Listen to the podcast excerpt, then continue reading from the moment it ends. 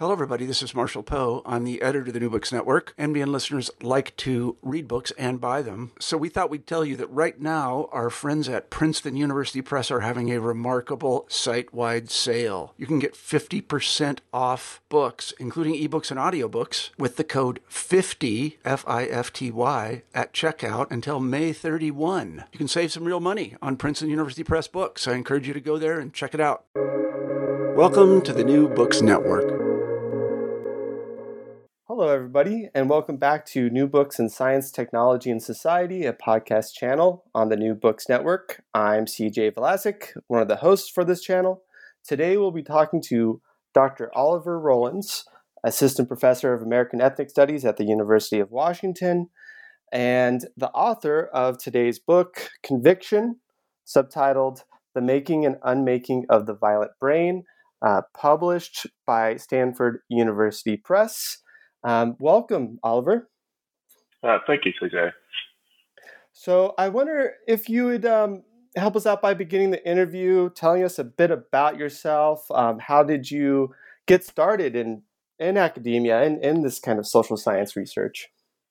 Sure. So um, I I would say my you know lead up to my PhD was kind of a uh, by accident in many ways. I um, so I'm originally from Houston, uh, Texas, or right outside of Houston, Texas.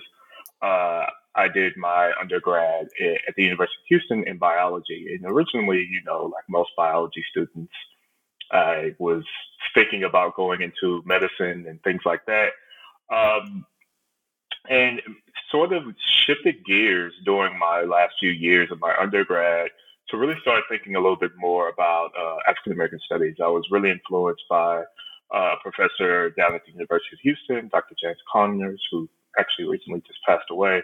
Um, I was really, you know, influenced by, or he really, you know, helped me kind of influence to think about what science, and particularly what I wasn't getting from my biology classes, um, and, and really kind of just thinking about these questions that I would have about, you know, race or inequality and things like that that you don't necessarily get to talk about, discuss in biology. Um, I say all that as you know, me and him were having discussions about you know what I was going to do after school. You know, I had no longer, I no longer really wanted to go to med school, and he persuaded me to actually go get my um, master's degree uh, in Pan African Studies, which I did at the University of Louisville. And at the University of Louisville, very similar, just way in which um, I was being um, kind of stimulated to kind of think about these questions. And the question I had when I first got to Louisville, being in Black Studies, was kind of a a, a different, uh, a really, uh, I flipped the question from biology, not talking about issues of, let's say, race or justice, uh, to Pan African studies, Africana studies, not talking about issues of science or, and particularly health, right? I was really thinking that, you know, why, why don't, why isn't there a, a, a more robust discussion about health in Black studies at the time? You know, this is the early 2000s. And that really uh, led me, my advisors there kind of pushed me. They were both, they were in sociology and they pushed me to kind of think more about sociology and med sociology. And that's what got me into sociology, which I did at uh, University of California, San Francisco, UCSF. And initially when I got to UCSF, my question that I really had was thinking about violence as a health problem. I mean, I, I specifically went to UCSF to work with uh, Howard Pinderhughes, who does work on violence as a health problem. And that's what I was doing really up until after, you know, what we call like our comp exams, after where we, you know, take our exams to get ready to write our dissertation. Uh, when I kind of come to Howard and be like, uh, actually, I'm not sure I want to do violence prevention stuff uh, for dissertation anyway. Um, and he was really encouraging. You know, at the time I had been taking classes in science technology studies. You know, it was the first time I had realized that you could actually study science, you know, outside of science, kind of study it itself as this kind of disciplinary body. And that led me to, uh, you know, really starting to think about these questions of science, coming back to these questions of science with a, with a more sociological eye.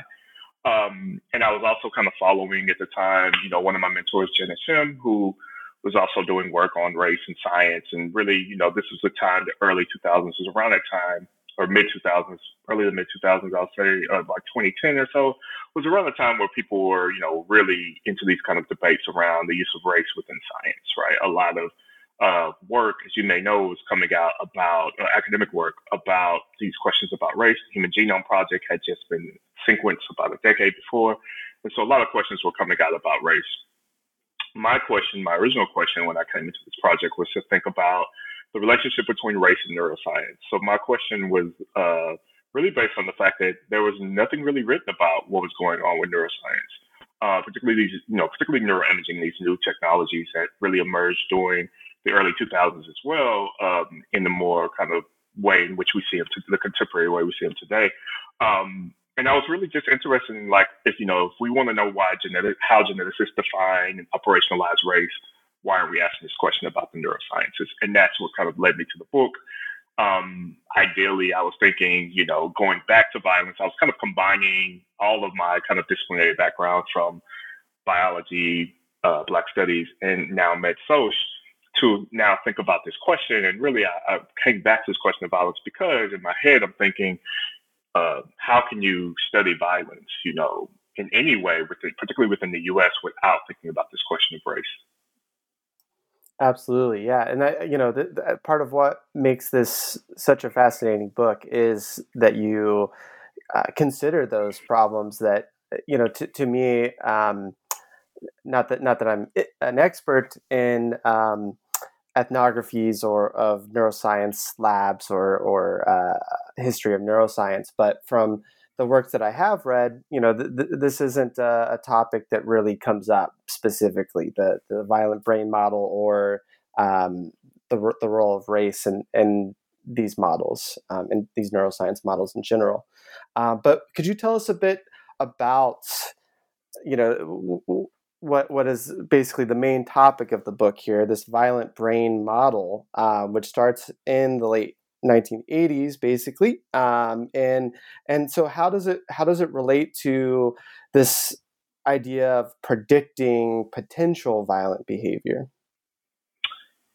yeah, so the, the brain model is a is a term that that I kind of use consistently throughout the book. It's not necessarily a term that neuroscientists themselves would use. Um, and what I was really trying to capture is two things with it. One is that whatever it is, this, these behaviors that are being studied by neuroscientists, um, which are often not so many, most of them don't use the term violence. They'll say they're studying antisocial behavior, uh, psychopathy.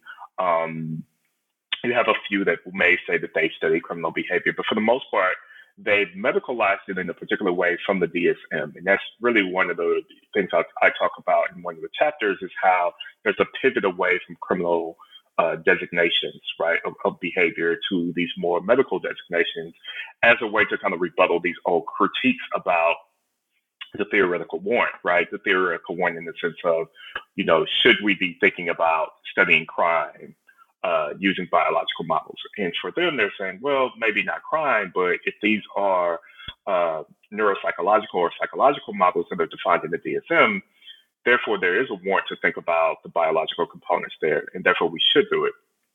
And so, on the one hand, I'm thinking about how there's this kind of slippery way in which, you know, they really are talking about criminal, you know, criminal behaviors a lot of times, but they're not necessarily saying that. And so, there's a way in which these designations from the medical designations to our kind of understanding of criminal designations is always a slippage there. And so I, I, I encapsulate that by just kind of thinking about violence itself. And the other point about the violence brain model was that it was a different kind of model from before uh, in the kind of biocriminology days, right? And I make a distinction between, you know, these criminologists and biocriminologists of today who are, I mean, there's work that's coming out of criminology itself that's also thinking about the biological underpinnings of violence. But that's very different in many ways than what neuroscientists and even geneticists are doing. Um, and so on the the kind of biocriminological side, you know, many of these folks are not in the lab doing, you know, the, the, bench science, I guess we could say, that then leads up to uh, these kind of um, uh, results around that relationship between, let's say, biology or neurobiology and behavior.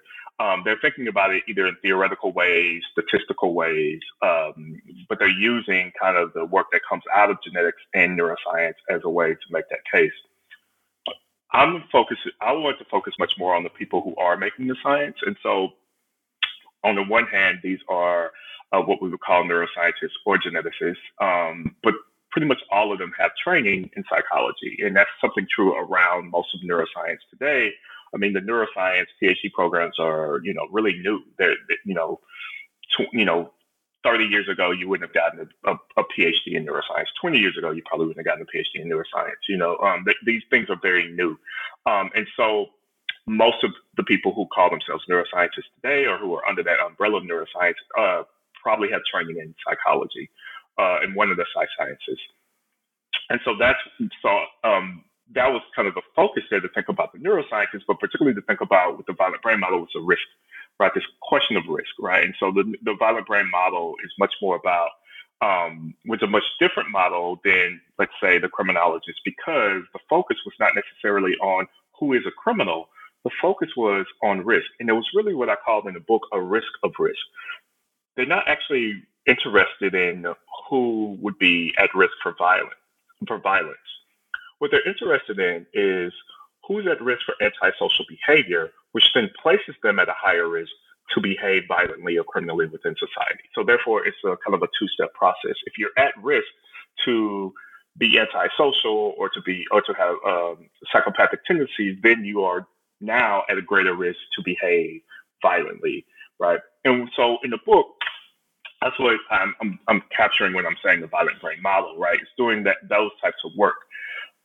The book itself, though, really wanted to focus on a relationship between kind of the past and present and really how they deal, how the contemporary neuroscientists deal with these um, these continued uh, controversies that impact the science. And so historically, there's always been these controversies that impacted this science, right?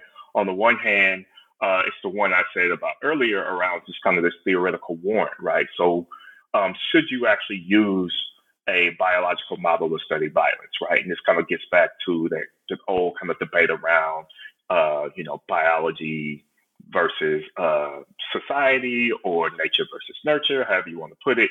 Um, so on the one hand, you have this, and the way in which these neuroscientists kind of deal with that is essentially they say, well, we're not going to deal with kind of criminal behavior for the most part.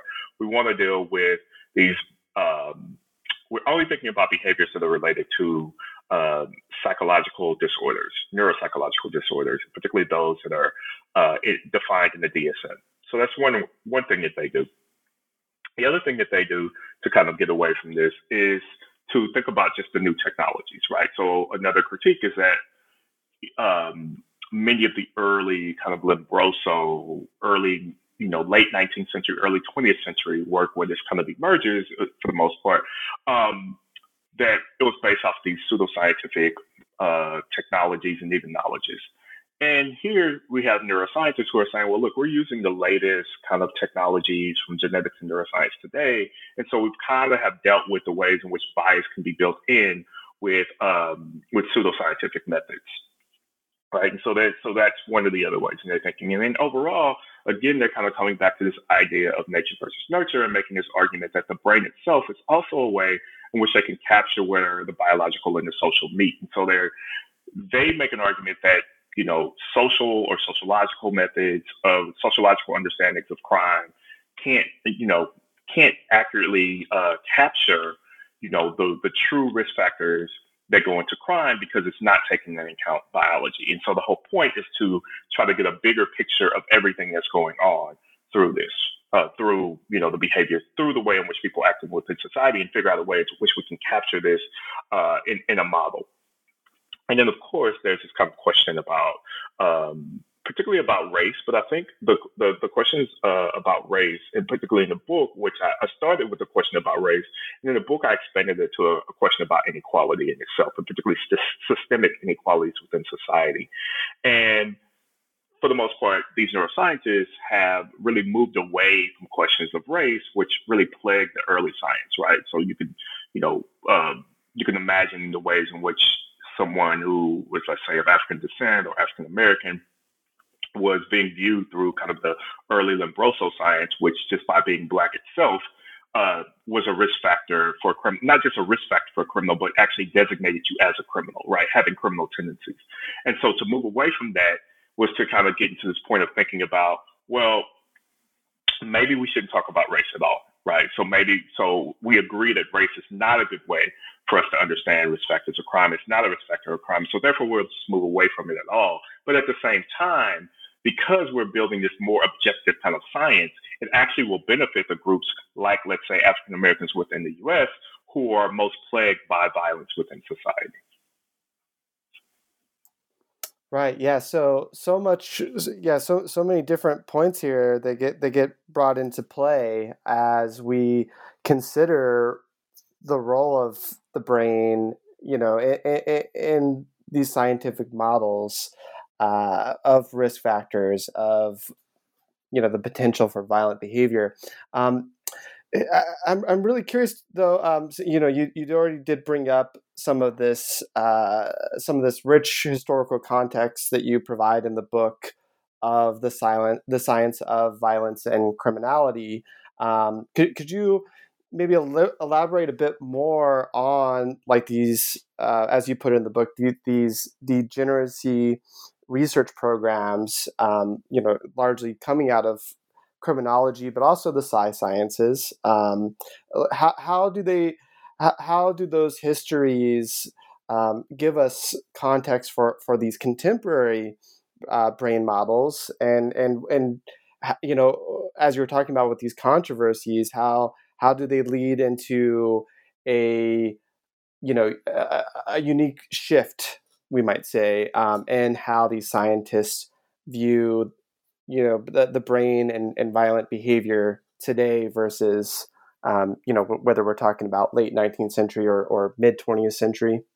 Mm-hmm. Yeah, so a, a, good question. So um, the way I capture this in the book is to um, is what I really uh, I guess focused on was after um, kind of after the 1950s, kind of the shift that ends up happening after, particularly after World War II, right? So if you think about these early degeneracy, you know, the early de- kind of uh, degeneracy, I guess, programs around thinking about degeneracy, I should say. Um, you had folks like, you know, I mentioned before, like Cesare Lombroso, who had like criminal anthropology. He's thought about both as the father of uh, biological criminology, but also just the father of criminology in the ways in which just thinking about criminology as, or thinking about crime, I guess, as a um, as something to be studied using scientific um, methods, right? And so, in the early kind of, you know, 20th century, and really this could be pushed back, you know, even before that, if you think about things like phrenology and other kind of questions around, you know, these questions around nature and nurture have always been part of a intimately tied, I would say, to questions about behavior, and particularly criminal behavior.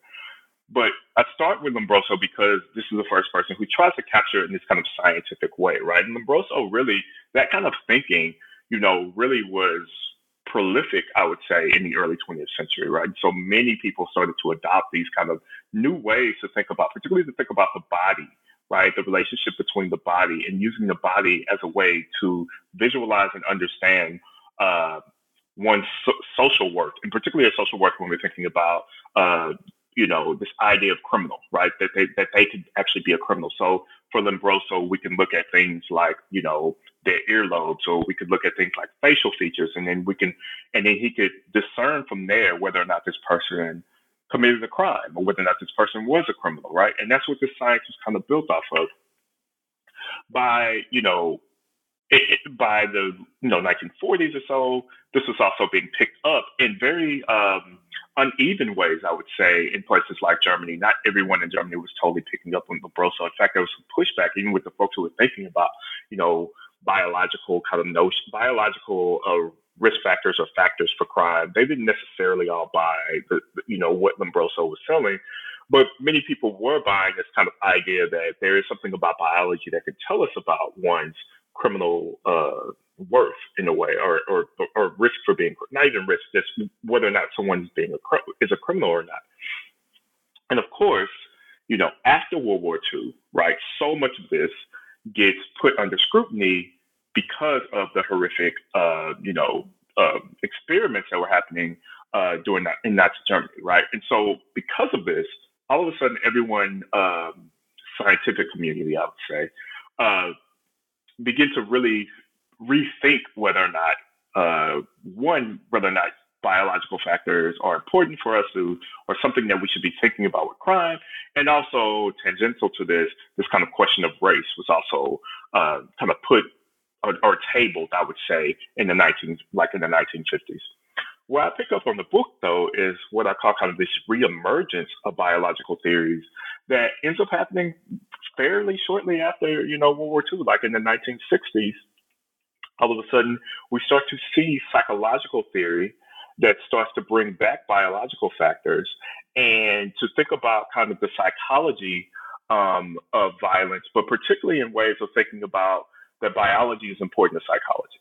So that biology is important to understanding psychology and that we can think about psychology and crime or psychology and, and violence. And so this is where, you know, we get this kind of reemergence of biological theories after a short period of going away. And that's why I started to follow because – that's where we see these connections to the brain, I think, in ways that are, are linked much more to the contemporary. It's not that people weren't thinking about, you know, the brain or or the head during before that time. It's just that it has a better link to kind of the contemporary understanding, and it and, and it helps us understand how psychology gets tied into this, particularly when we think about the neurosciences, right? And so by the time we, you know, um, by the time we get into like the 19 you know 60s, and so um, and and particularly in the 70s, even that that type of understanding is is is, is under scrutiny, right? And particularly the genetic stuff, right? It, it becomes uh, I'm sorry, not the genetic stuff, that uh, heredity stuff. So you have like the twin studies and things like that that are coming out about violence. We have stuff around the uh, XYY genes that are coming out about violence, right? This idea that having an extra Y chromosome, particularly for men, uh, places you at a higher risk to being violent, or that there's more criminals, you know, uh, who are locked up in prison that have this extra Y gene. This extra Y gene is in some kind of way, I'm sorry, this extra Y chromosome in some kind of way is uh, making them um, more aggressive and therefore, you know, more likely or more prone to be violent. All of this become, comes under attack and comes under scrutiny. And by the 1980s, it really is starting to go away.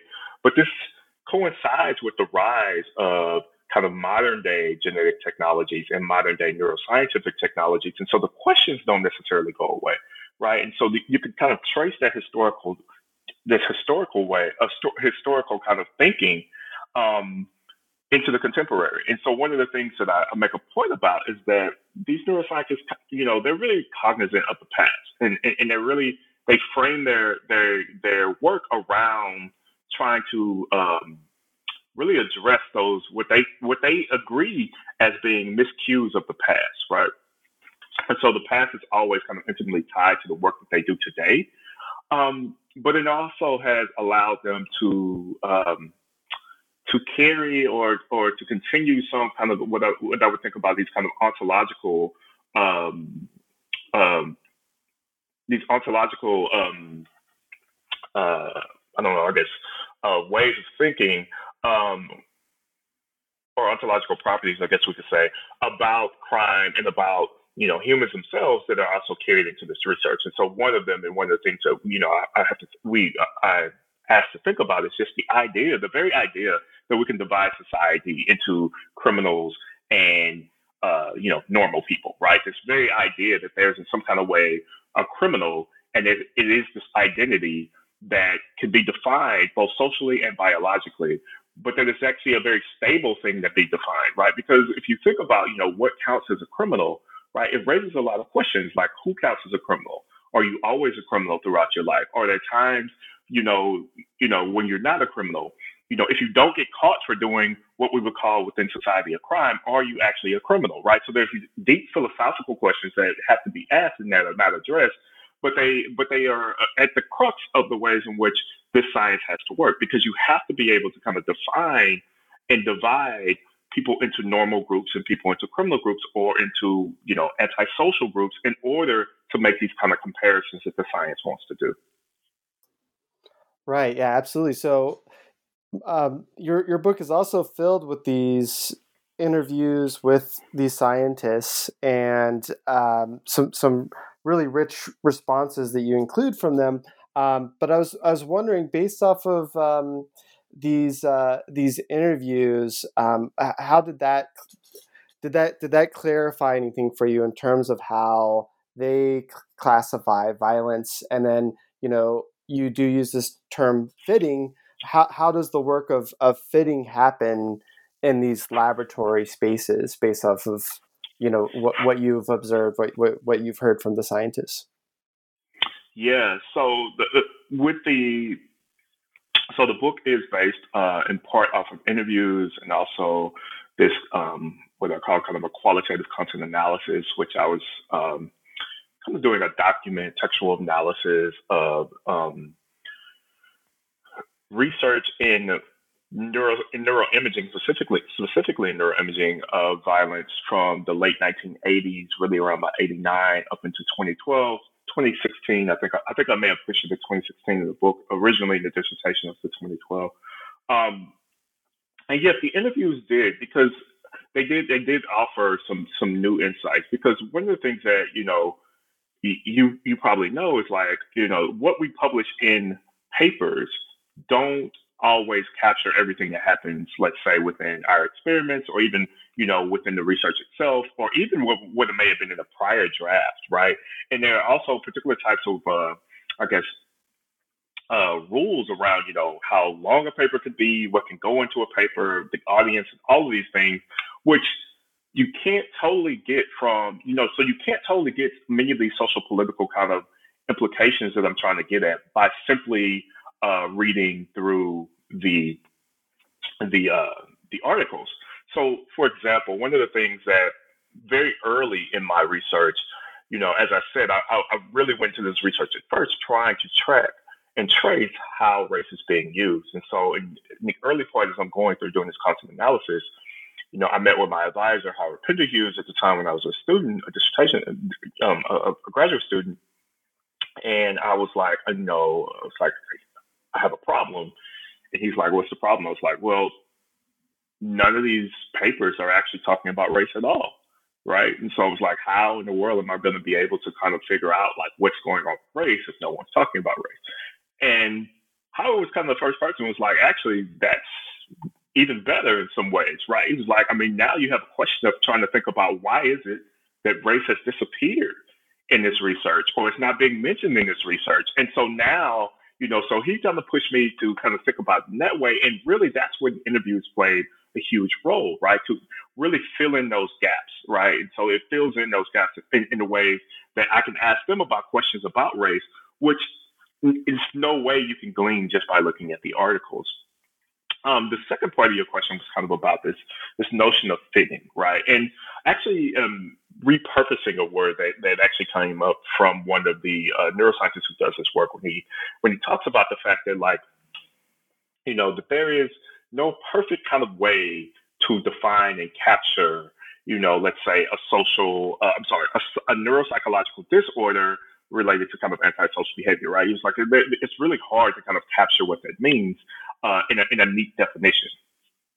And instead he makes this argument that what you're looking for is how um, these risk factors, these conditions, uh, these things that they measure, uh, how they fit the the uh, definition and the, uh, that's within the DSM. But so how do they fit the way it's described within the DSM? And so it's about kind of finding this fit that I said, which again it kind of brings up this question about the um, the social that happens within uh, the science, right? That there's this kind of social factor. It's not a, a simple, hey, I checked off the mark and you had all these risk factors and there they are all up in the DSM and I can just match them one to one. It's a way, as an interpretive element to this, right? And that's what I want to capture about fitting is that there's this kind of way that there that you have to interpret, you know, what it means for these clinical um, uh, demarcations to be useful or not, right? And so it kind of reshapes what I, I argue, kind of reshapes these boundaries of mental illness and these meanings of violence, right? So it's doing kind of both of that. So, um, for example, you can, you know, think about, you know, what types of, uh, you know, ways in which something like, uh, let's say, the the test there's a you know there's a certain kind of test that people take let's say for like psychopathy the Hare test right? And one of the questions that i bring up is about okay in the in the neuroscience in the in the neuroimaging research right? So a lot of people do neuroimaging on psychopaths and they use neuroimaging uh, they use something like the Hare test to then kind of figure out you know, who's in my, let's say, psychopathy group and who's in my quote unquote normal group. And so let's say that there, this, this Hare test, let's say it has a, um, a scale that goes from zero to 35 or something like that. And let's say everybody over 30 is considered a psychopath, right? But to me, it raises a lot of interesting questions, right? And, one of the questions that I ask is like, well, what is actually the qualitative kind of difference between, let's say, a 29 and a 30? or 30 and a 31, right? And the fact that these things are not necessarily just, uh, you know, very straightforward things that you observe, they have to be interpreted by the neuropsychologist, right? It raises a lot of questions about, again, how you have to fit certain people, certain behaviors, and certain mental illnesses in a way in order for, in order for it to be studied, right? And it's the very first thing that you have to do. The very first thing that they have to do is actually define these groups based off of these uh, DSM designated categories, right? And I, and so what I want to bring, what I try to bring up there is that from the very jump, we already have these kind of imprecise ways in which we're thinking about what it means to be violent.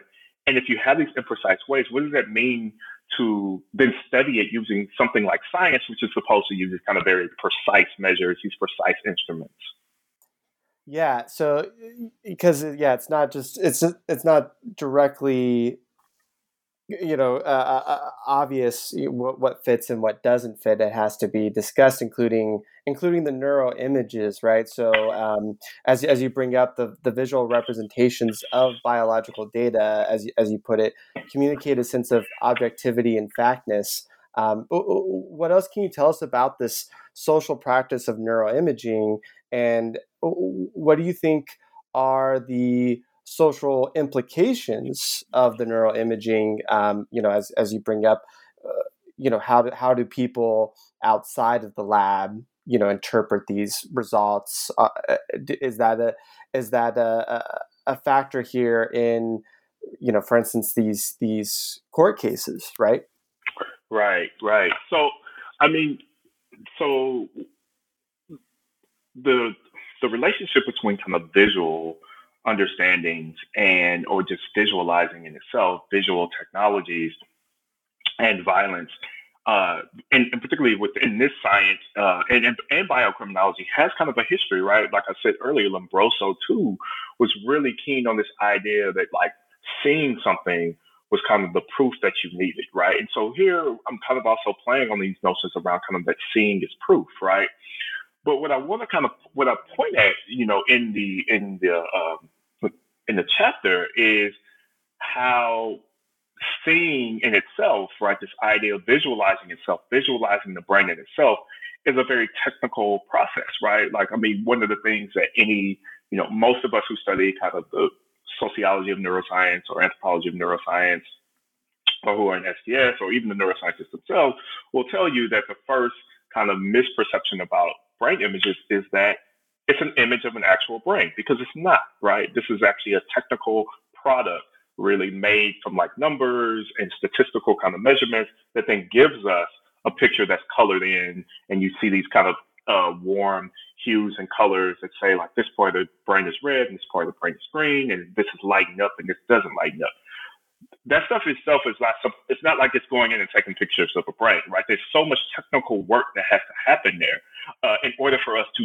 see what they say they're saying. And so what I try to do in that chapter is then really tease apart what does that kind of technical work do. So there's a power in a way of visualizing the brain that is doing some kind of work. And so, you know, the book itself is called Conviction, right? And so conviction in itself, I'm kind of drawing from another um, another professor I'm drawing from, uh, Fernando Vidal's um, short piece around neuroethics when he talks about the conviction of neuroethics and particularly this kind of idea that you using neuroimaging that we can think about the not simply thinking about seeing the brain, but actually kind of collapsing this kind of idea that the mind is the brain. Like this is the proof that the mind and the brain are the same thing, right?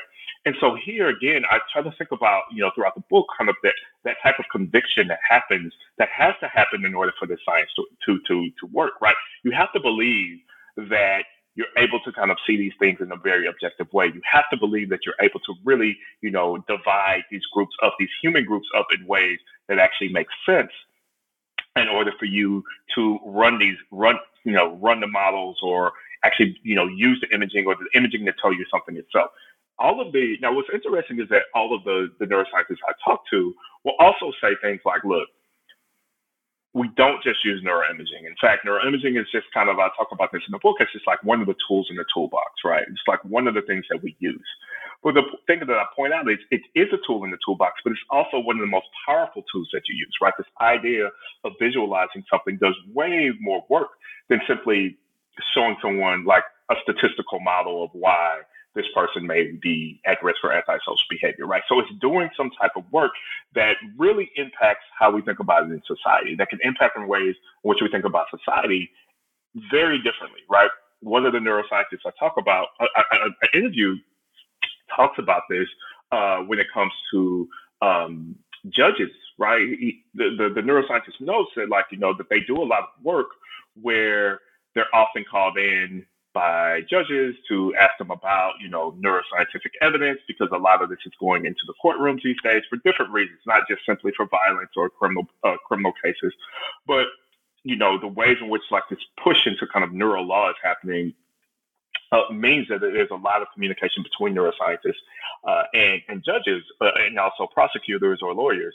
And so one of the things that this neuroscientist talks about is that you know that they often have to go in and really teach the judges on how to read these these images, like you know to, to make them understand what is good neuroimaging and what's not, you know what's bad neuroimaging. But then in many ways, right, they're just really transferring over their same type of conviction to these judges to help them kind of understand whether or not uh, certain things should be allowed within the court, certain types of data, uh, evidence should be allowed within the courtroom, right? And so this idea of um, of visualizing the brain that does have uh, an impact on society in ways. Um, even if you know, even if they, you know, not necessarily kind of what we think it is, right? So it's not always this way in which, like, just because you're seeing this brain, that you know, a jury will say that this person is guilty or not guilty, but it just has an impact on the kind of visualization of being able to see this and making people believe that they can understand the science in a way, um, that, or, or they can more readily kind of understand the science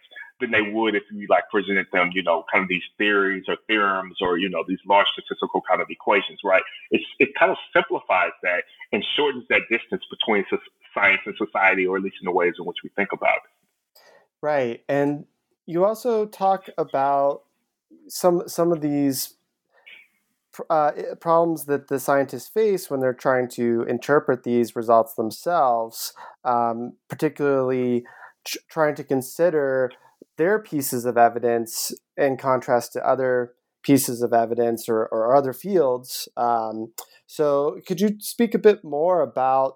Uh, you, you, brought this up before, but but the the the role of genetics here in, in these risk models, right, of, of, propensity for, for violent behavior. Um, I mean, you already you already mentioned that X the XYY hypothesis. Um, but you also talk in the book about um, the warrior gene um, and and in general the, these questions about genetic determinism, uh, things like gender and testosterone. So I was wondering how these scientists, you know, consider uh, uh, both the social and the genetics, because uh, you know, as you mentioned, it's been a lot of back and forth and it's usually not one or the other it's not uh, you know it's it's it's rarely that that these models are, are completely about biological determinism or social determinism it, it's about trying to to make that fit um, you know, including this this social push hypothesis that you discuss in the book. So yeah, how how, how are you seeing those um, the, you know those biological and and environmental measures coming together here? Yeah, so you know the, the, the chapter on kind of genetics, what I call kind of beyond determinism, um, really tries to take on this kind of question of biosocial uh, to think about or help us kind of think through these notions of biosocial models, uh, particularly biosocial risk models like the, like the like the violent brain model. And one of the things I point out um, is that, so on the one hand, there's been research on, uh, you know, genetics and violence for a very long time, right? The early kind of, even the early hereditary research, like the twin studies, was actually a um, a proxy way of trying to get at, you know, genes, right? And then by the 1970s, probably you know 1970s, 1980s, there were work, there was work that was coming out about the genetics of violence or the genetics of crime, and we saw it again in the 19 uh, by, by, the time we got to the early 1990s, right? That's where really like right after this kind of push, uh, with, you know, what a lot of scholars may call kind of that rise of kind of this molecular kind of thinking. Right after that kind of push, where we start to think about the gene in much more complex ways, right? This is kind of the start. This is where we begin to really start thinking about kind of the Human Genome Project. Uh, it's kind of in its infancy right there at the time in the early 1990s.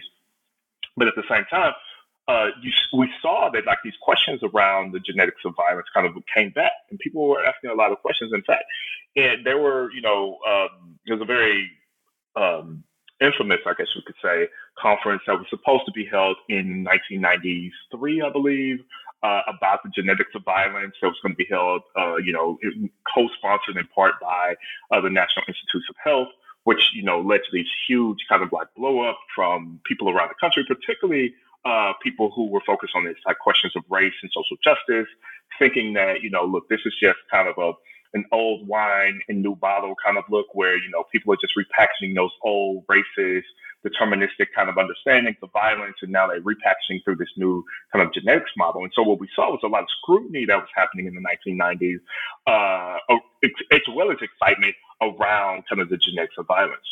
And what I talk about with the, the reason I, I talk about the neuroscience of violence is because neuroimaging was happening at the same time, but not receiving the scrutiny, right? So neuroscience and neuroimaging was going on at the very same time. And many of the people who do research on neuroimaging research or neuroscience and neurobiological research are also thinking about genetics, right? And, and, and in fact, the genetic models of violence, even those in the early 1990s, were in many ways brain models, right? Because what the argument was the kind of genetic argument around, uh, you know, the infamous kind of MAOA gene was that MAOA in itself was a gene that it, that impacted serotonin levels, which then impacted the way that the brain would actually kind of operate. And so, in a way, it was always kind of back to the brain being the center and locus of behavior, right? And on, you know, in its simplest kind of way, I guess, if I could, if I could put it about the neuroscience of violence or the neurobiology of violence, is it's kind of this argument from environments impacting genes, that genes then would impact the brain behavior, and that the reason why one is violent or not is one of two things. One, either emotionally they can't control their emotions, right? And so like you concentrate on like this area of the brain, like the amygdala, and think about whether or not the amygdala, the so-called kind of emotional center of the brain, uh, is misfiring, firing the right way, not the right size, smaller or bigger. And then the second part is to think about whether or not they can their decision making is actually good or bad, right? And that's to think about kind of that frontal area of the brain, what we call kind of the prefrontal cortex, right? But all of this kind of leads back to, to again these kind of questions about genetics, right? It, so these things end up being tied together. And often the neuroscientists I talked with would say, well, in the in the most ideal way, to really get back into this kind of idea of like, you know, wanting to put all the risk factors on the table and have a more complete understanding of violence. The only way we can have that complete understanding is if we actually combine neuroimaging and genetics, right? So either neural, you know, what we can call kind of imaging genetics or a neurogenetic model, which actually is going to take both of these sciences into account in order to kind of for us to kind of figure out these dynamics, right? And so that's what I try to do in this chapter is kind of think about what the ways in which genetics is also being leveraged here uh, in this work without necessarily always being talked about, and that these two things are not necessarily uh, they're not two kind of sciences, opposing sciences or competing sciences, but they're so intimately tied together in the ways in which we think about the body and biology, right? And so all mm-hmm. of them kind of speak to this notion of risk but different ways of getting at risk. And so, so many people have been talking about kind of the ways in which genetic risk was happening. And I'm trying to bring in kind of a conversation around more kind of the neurobiological risk, which neurobiology of risk, which is still kind of taking in these kind of questions around how genes impact brains, which then lead to behavior. Right, and I, and basically what you're mentioning too, especially with that, uh, you know, some of the pushback um, with that with that conference, um, that you know, there's the, the biological determinism, you know, sort of uh, ideology. There was the history of it just so tied up with race and racism. So, looking at neuroscience today, you simultaneously see you know the the the biology still being being a key part, but also also these social factors. Yet race, as you put it, often goes unsaid. It's, it's sort of this remaining haunting presence in a lot of this research that that sometimes gets uh, simply, re- in a sense, replaced or or, or, or pushed aside um, in favor of socioeconomic and, and educational factors, for example.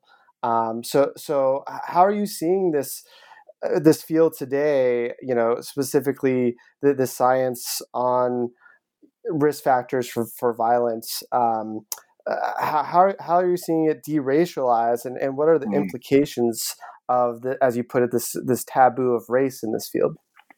Yeah. So the the the chapter here, you know, this is you know the chapter that most people ask me about too. Probably this one and the one about just you know how are they going to use the science. Um, the chapter that I talk about race is is one where I, I really wanted to kind of dive in both this question of how they're using race, but really it was much more about like how they're not using race. And and when I say kind of the taboo of race, you know what I'm trying to get at uh, again, and you said it, it's kind of this haunting presence of race. It's kind of idea that race is actually so tied to what the types of questions they have, the type of techniques they may use, um, uh, the, the science in itself. It's so tied to it, but it's kind of operating in the background, right? And so, in a way, it operates in the background. In a way, it's tied to it is not by asking direct questions about race, but almost going out of your way to not ask questions about race, right? Like one of the neuroscientists I talked with uh, said something along the lines that, you know, that they talk about race and the history of race and scientific racism in this science to their students. They don't, however, talk about this to their colleagues and they don't bring it up in conferences. They don't bring it up in any kind of, in their papers. They don't bring it up at all there because it's a taboo a kind of subject in a way that they, you know, it's so much controversy around it and so politicized that they don't want to talk about race. Right. And that's, to me, that brings so, up very, I was just going to say, it's so fascinating considering that, that, uh, right now there's so much controversy over bringing up race in classrooms.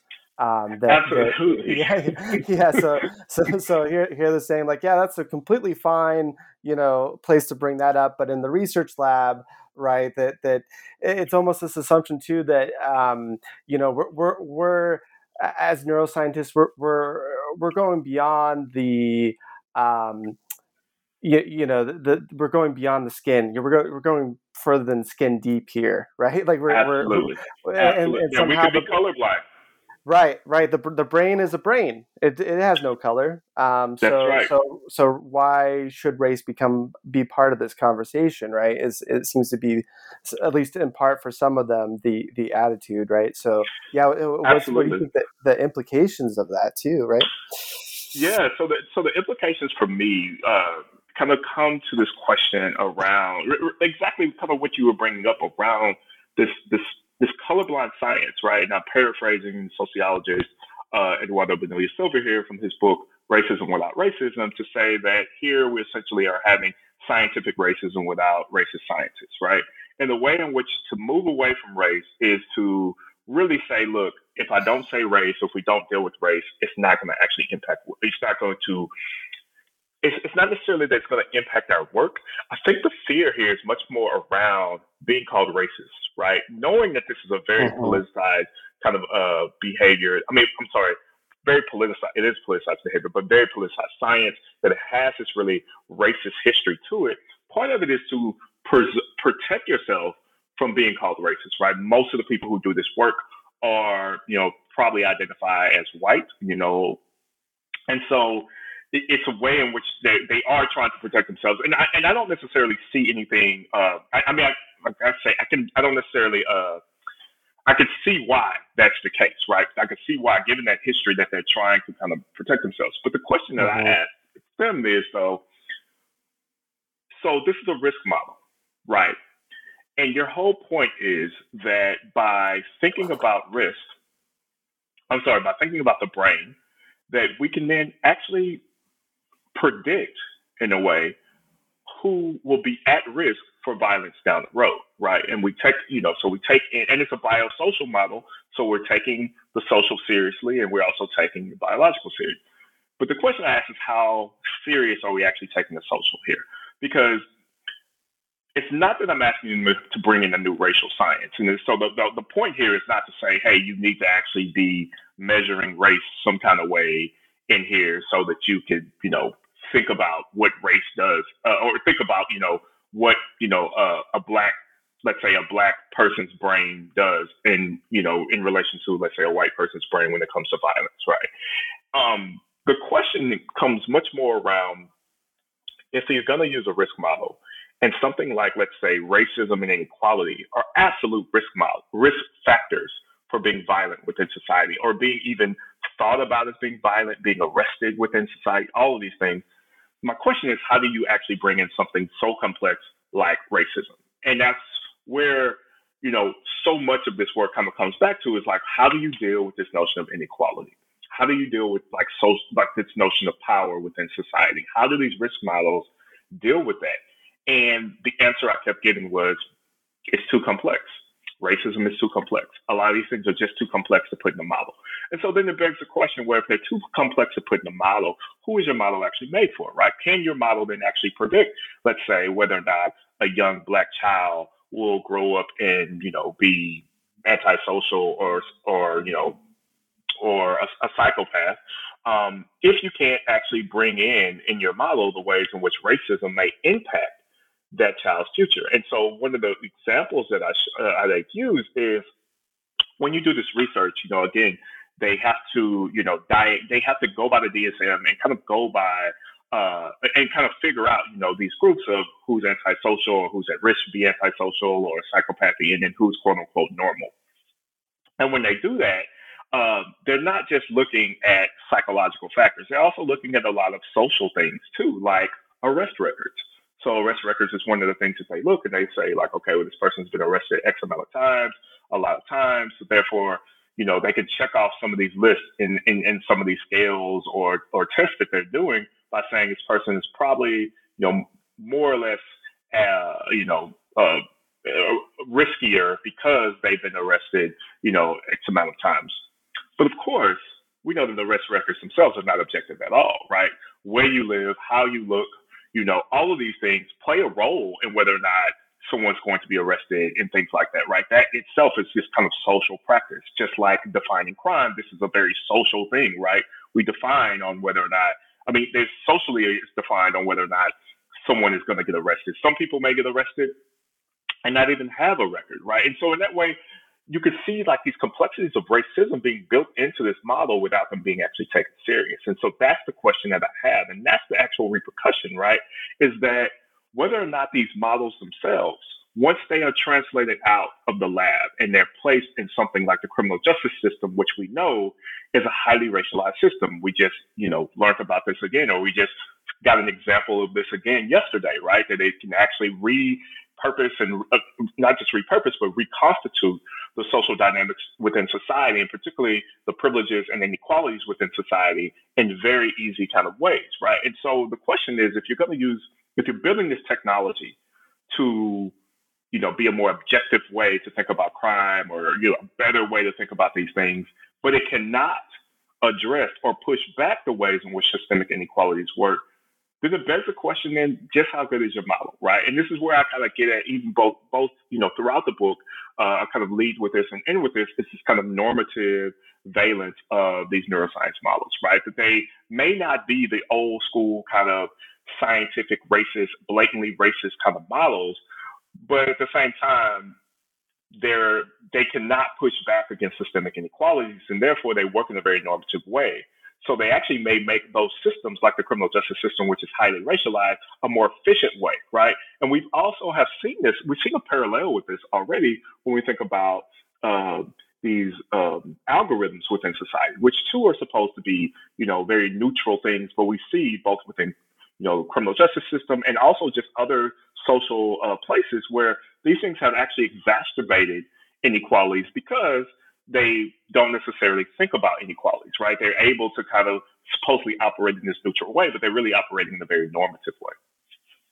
Yeah, absolutely. I mean, think like you know how how is it is it not going to be used in that way, given that you know, as as Evelyn Brooks Higginbotham puts it, right, mm-hmm. the meta language mm-hmm. of race, like mm-hmm. like like you know, if, the, if that if the society is racist, how is it not go, you know going to be used in that way, especially when we're talking about a behavior that is so criminalized, uh, you know, mm-hmm. certain kinds of violence. Um, but uh, uh, before we run out of time, I, I, wanted to to ask just a couple more questions. Um, so, in your uh, penultimate chapter, you're, you're, talking here about some of these implications of this research, right? So, as the violent brain research vindicates a kind of medical model of violence, we're seeing this this this goal of screening and intervening on risky brains more generally. Um, so, so uh, of course, this presupposes any sort of intervention presupposes a plastic brain in a sense that can mm-hmm. be trained. It, it, can be trained or, or, fixed by some other form of intervention.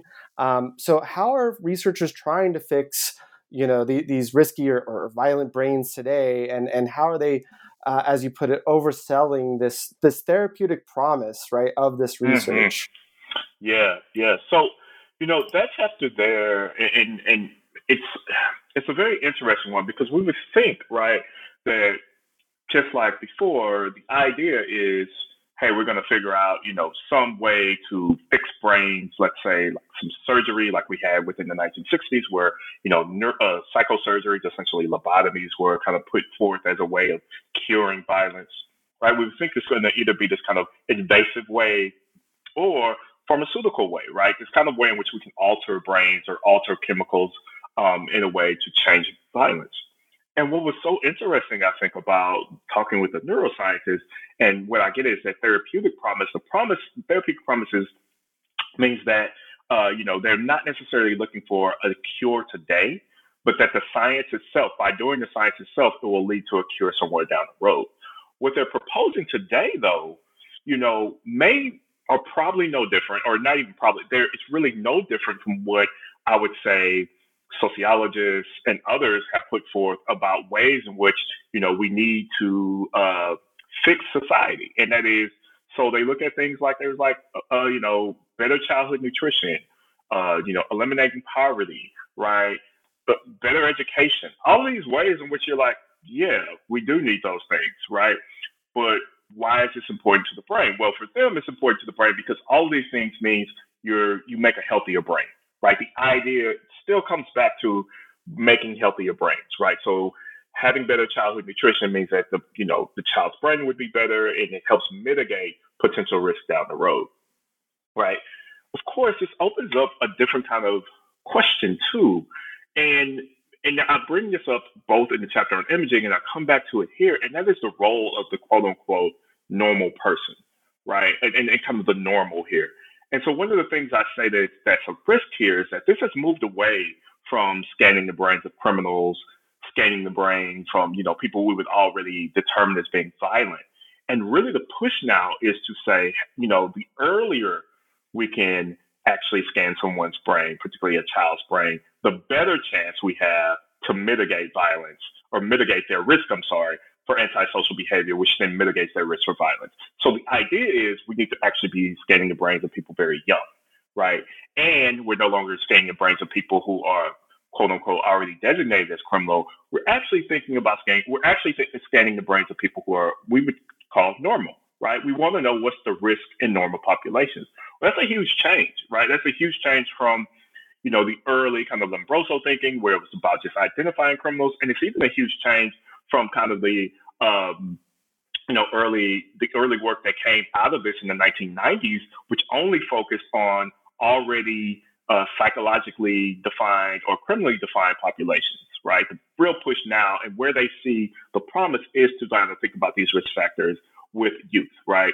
And so that's why I kind of I, I really push them on these kind of ideas where you know, if, if you're gonna kind of think about, you know, a young, let's say like black child, right, and you're not gonna kind of think about systemic inequality, systemic racism, uh, what is it? How good is this model, right? The way in which you're gonna define, you know, things like uh, or the impacts of something like childhood nutrition, where you redefine it back down to kind of like brain behavior, brings up a question of whether or not you know we even need to be doing, um, let's say, these multi-million dollar kind of research or putting multi-million dollars into research and neuroimaging if the if the solution is just we need to be fixing childhood uh, nutrition, right? I'm like, well, yes, let's do that, but why do we need like why do we need science to prove that, right? Again, and and, and it comes to me with this this tension, and, and it really because I also do kind of a lot of research around this kind of the science of race, and this, this this this tension that science needs to be there to kind of prove these things in ways that social scientists and, and humanists have already done, right? We see this also with like the idea that race is a social construct and not a biological construct. A lot of this also was being leveraged by the fact that the Human Genome Project proved that like, you know, we're 99.9% right, right? Proving something that, you know, social scientists had been saying for years before that time. Like, so you didn't actually prove it in that type of way, but the idea that you need scientific validation of things is also kind of a question that we have to really wrestle with within society, um, whether or not we even need that, right? And particularly, do we need that when it's so many millions of dollars that go into things like neuroimaging? Yeah, it's it's so it's so expensive, and it and it also is, um, you know, it it it really hides the the violence or or at least the you know um, extraction exploitation that often is part of these the power dynamics of research right um, and and by f- focusing on you know for instance the the violence of the of, of the so-called criminal over the the violence of the so-called law enforcer right mm-hmm. um, mm-hmm. Uh, yeah and so so you know just just just to get to the uh, last chapter of your book here sure. um, that you you know you bring up a number of problems with this research as well. I mean, you know, you bring up a mission of lived experience, the, as you as you brought up the normative inattention to, to lives, the the complexity you know of society and, and these social factors and, and embodiment as well as you know normal versus abnormal constructs that come from this research and uh, and all of that. So, so you know, are, are, there certain things that you would like to see change in this line of research? Do you, do you see it changing anytime soon, or or is it really a, a matter of going beyond the, the research, as you're as you were just saying, that maybe may, maybe there needs to be a, a more limited, uh, you know, investment in this kind of research, or or, or at least uh, reconsideration of the implications of it. Yeah, very good question. I mean, so for me, you know, one of the things I hope that happens with this is that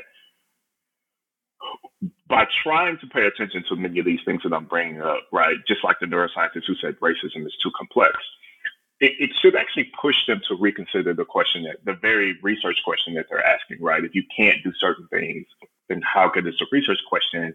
What is the actual um, you know, justification for it, but also how good is the intervention going to be, right? If it's not going to do certain things. And so hopefully in one way is to help them rethink this, right? So maybe even push them away from asking questions about risk for violence to be asking other types of questions um, with their research. And really, you know, for me, one of the things that I, I constantly come back with in the both in genetics and neuroscience as someone who's like looks at, you know, who you know is doing kind of the sociology of neuroscience is for them to be much more clear about what their research can do or what the, the results of this research can do and what it can't do right? Because often the way it's framed we don't really talk about what it cannot do. It's always kind of talked about it's going to do all of these wonderful things. And to me that actually you have to go back up the chain with that because that is also a question about how we write grants to get funded, right? When you write grants to get mm-hmm. funded, you you put these lofty goals in it, like you know you're going to cure cancer almost, right? And that's that's the implication of this, and then that's actually how it's written up as well. But that's that's very problematic because that's not what ends up happening, right? That's not what ends up happening with much of this work. Like they actually only can speak to so much, right? And so really being able to define like what exactly does this speak to? What can it speak to, right? That will actually help us within society. Those of us who don't, you know, on an everyday basis understand the way the brain works or understand the way in which these kind of models work, then understand what's the actual social implications here. Are there social implications here? And then, like you said, maybe that means different types of funding go different to different places to kind of actually deal with this work, right? The other thing is that they kind of bank on this notion that you know by having more knowledge, that society is going to in some kind of way change. But I think over the last few years, you know, the last, particularly this last year and a half that we've been dealing with COVID, we know that that's not going to be the case either, right? And we've known that there's been historical examples of that as well. That just by science saying this is a thing, and that we should do X, it doesn't mean society and it doesn't mean policymakers, it doesn't mean leaders are going to actually follow what they say. Right. And so the, the idea that they're banking on, on this notion that just by having more data means that we deal with violence better is also flawed. And so having them kind of rethink the, those social implications and potentially, you know, just rethinking the science. For me, you know, I, I kind of come from, you know, like Troy Duster was one of my mentors on this and like, you know, Duster has written about this stuff with genetics for a while, right? In the ways in which, particularly, you know, how genetics uh, and, just like DNA in itself is actually fueling the ways in which racial disparities within crime or, racial disparities within the criminal justice system actually operates. And, you know, I too am like Duster am not convinced that this is this is a science that needs to happen in the first place, right? And I, that's that's just like something I had I did not change. I think after doing the project either, right? I just was not convinced that we actually needed to know the neurobiological underpinnings of crime or violence in order for us to address those things within society. And it never really made sense to me because, like Duster notes, you know, crime is such a socially constructed and very flexible kind of understandings that we have. Then how can you like hold like the idea that you can hold it steady enough to actually study it in a kind of scientific way is so problematic. And that's, you know, it comes back to that kind of question if these are social behaviors and we're looking for scientific solutions to social behaviors that for questions that science maybe can't answer for the most part. Like it, it, just can't totally answer these things, right? And so just being able to think about those in that kind of way, you know, of you know, rethinking their questions, rethinking their energy, you know, on what they can actually address and what they can't. Absolutely, yeah, and we, you know, we we could go on uh, many more hours talking about this fantastic book, and I, I do really want to emphasize to listeners that it's uh, it's such a great and important read. So I, I hope you'll pick up a copy. But um, I, I, just wanted to thank you for your time, Oliver. Um, before we go, could you um, tell us a little bit more about uh, you know what you're working on now, or, or what sort of upcoming projects you have? Sure, sure. So, um, my kind of next project that I've moved into. So, as I said before, one of the things I wanted to do was this was to kind of think about how neuroscience uses race, and obviously, you know, we found out that like these neuroscientists who are studying antisocial behavior are not really thinking about race so what I have moved on to in the project that I'm working on now uh, is kind of twofold. Where there's two projects I'm working on now. The first project is actually looking at the social and ethical implications of a different type of neuroscience, and this is the neuroscientists who are studying uh, implicit racial bias. And so what I'm interested here is really thinking about how they are defining race because they absolutely are having to think about race. But even more than that, the fact that they're kind of studying uh, the supposed neurobiological underpinnings of bias and particularly racial bias behavior is very interesting to me.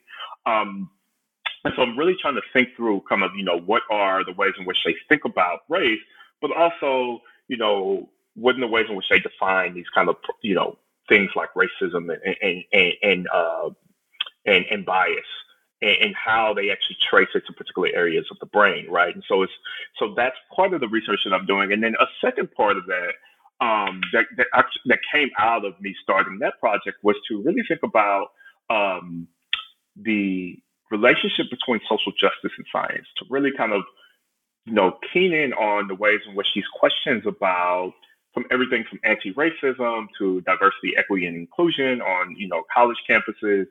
Uh, how that has both in, how that does and does not impact science, right? So one, uh, I kind of start you know that second, that third project. I'm sorry, it kind of starts with a basic question, and that is, can science be anti-racist? Right? What does it mean for a science to be anti-racist, or or an institution to be anti-racist? Right? Is that even possible? And what I'm trying to fill out there is to really think about the ways in which uh, certain um, you know policies around anti-racism or on campus or policies around um, uh, diversity and equity inclusion impact labs and the ways in which they conduct their work. And on the flip side, I'm trying to think about those like those neuroscientists who are studying race who would say that their research does fit into these kind of social justice kind of paradigms. And what does that mean? Really try to elucidate like what does it mean for them to kind of think about those complexities that these neuroscientists I said before couldn't think about or weren't able to kind of capture these understandings of inequality and what does that mean. And particularly, I want to focus on um, you know neuroscientists from marginalized, racially marginalized backgrounds or other kind of uh, marginalized social locations who you know have always built built in kind of social justice into much of their academic work and much of their kind of identity.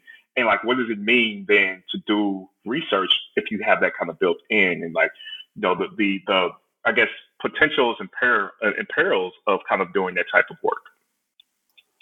Yeah, those, those sound like really fascinating projects, and obviously, um, you know, next next book, you know, would love to interview you for that too. Um, but yeah, thank you so much for being on the show today. I really enjoyed it. Take care, Oliver. All right, thank you, CJ.